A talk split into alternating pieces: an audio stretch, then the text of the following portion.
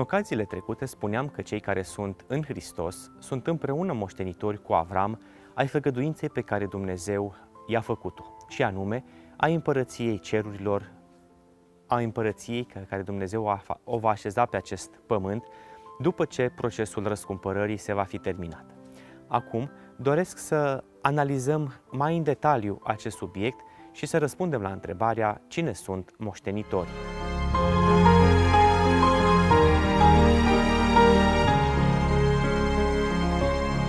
Și dacă voi sunteți ai lui Hristos, atunci sunteți sămânța lui Avram și moștenitori conform promisiunii. Versetul acesta ne spune că dacă suntem ai lui Avram, suntem și moștenitori împreună cu el. Dar moștenitori a ce? Și dacă voi sunteți ai lui Hristos, atunci sunteți sămânța lui Avram și moștenitori conform promisiunii. Am aflat că suntem moștenitori în conformitate cu făgăduința sau după făgăduință. Dar se ridică acum întrebarea ce făgăduință? Evident, este vorba de acea făgăduință făcută lui Avram că va moșteni Canaanul împreună cu Hristos. Și noi știm, așa cum am studiat în ocaziile trecute, că acest Canaan nu este Canaanul pământesc, ci este vorba de țara răscumpărată prin Domnul Isus, așa cum spune și Pavel în Romani, capitolul 14, cu versetul 13. Fiindcă promisiunea că el va fi moștenitor al lumii nu era dată lui Avram sau seminței sale prin lege, ci prin dreptatea credinței. Dacă suntem sămânța lui Avram și moștenitori împreună cu el ai făgăduinței făcute de Dumnezeu, înseamnă că noi cu adevărat suntem copiii lui Avram. De aceea să știți că cei ce sunt din credință, aceștia sunt copiii lui Avram.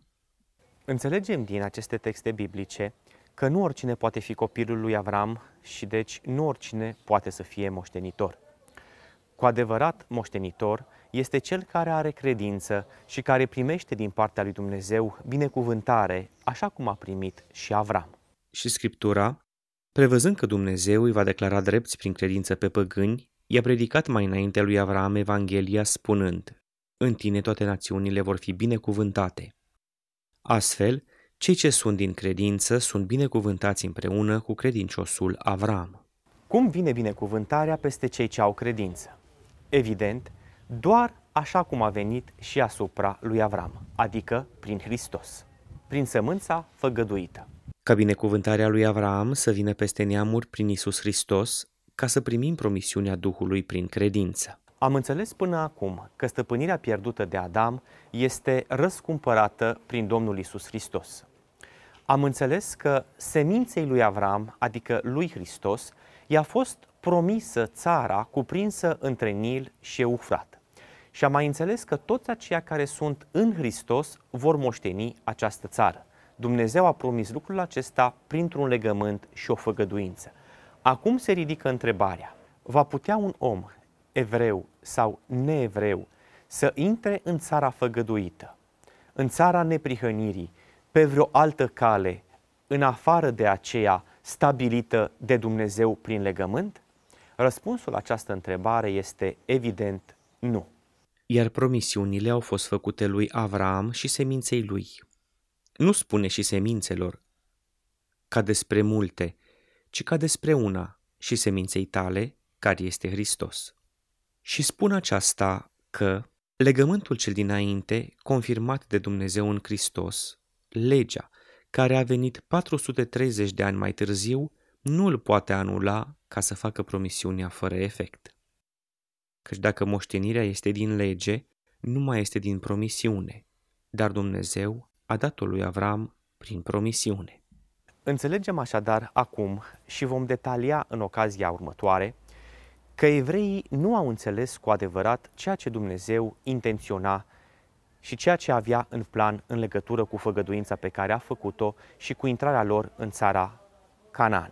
De aceea, la muntele Sinai, ei au intrat cu Dumnezeu într-un legământ pe care Dumnezeu nu l-a dorit și de aceea evreii niciodată nu au ajuns să stăpânească țara Canaanului în plinătatea ei așa cum a fost făgăduită între râul țării Egiptului și râul Babilonului. Pe care Dumnezeu l-a făcut cu părinții noștri spunând lui Avram, și în sămânța ta vor fi binecuvântate toate familiile pământului.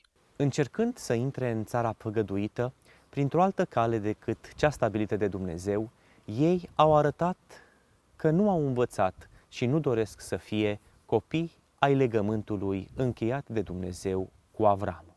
Că în acel timp erați fără Hristos, înstrăinați de cetățenia lui Israel și străini de legămintele promisiunii, neavând speranță și fără Dumnezeu în lume.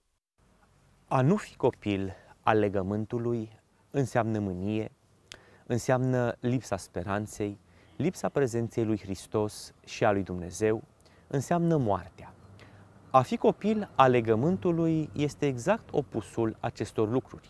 Înseamnă pace, speranță, bucurie, mântuire și prezența lui Dumnezeu și a lui Isus Hristos în viața celui care este cu adevărat copil al legământului.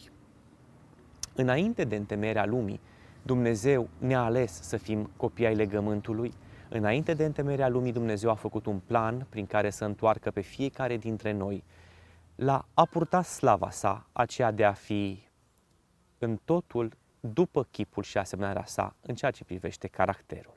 După cum ne-a ales în el înainte de întemeierea lumii, ca să fim sfinți și ireproșabili înaintea lui în dragoste.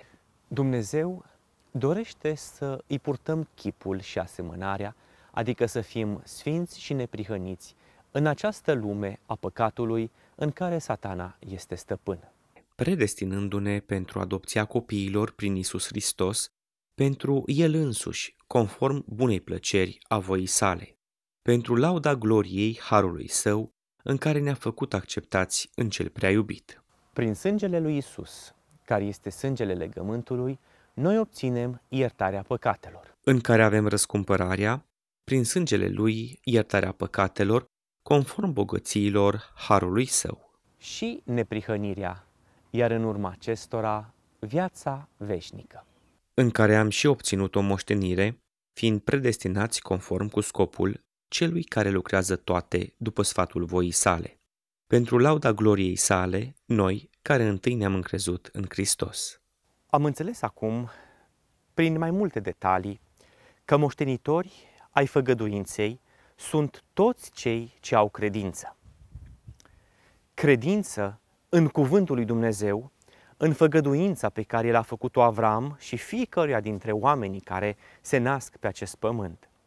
Făgăduință pe care a întărit-o printr-un legământ încheiat cu Avram și pe care dorește să-l încheie cu fiecare dintre noi. O făgăduință care ne promite neprihănirea, ne promite reașezarea sau restabilirea chipului lui Dumnezeu în noi, adică a caracterului său și asta înainte de venirea Domnului Isus Hristos, chiar acum, înainte ca Hristos să vină pe norii cerului, în momentul în care încă suntem în firea pământească, iar după acest lucru, promisiunea vieții veșnice. În ocazia următoare, vom studia ce se poate întâmpla dacă omul alege o altă cale decât cea stabilită de Dumnezeu pentru a intra în țara făgăduită. Vom face acest lucru vorbind despre intrarea legii și legământul de la muntele Sinai.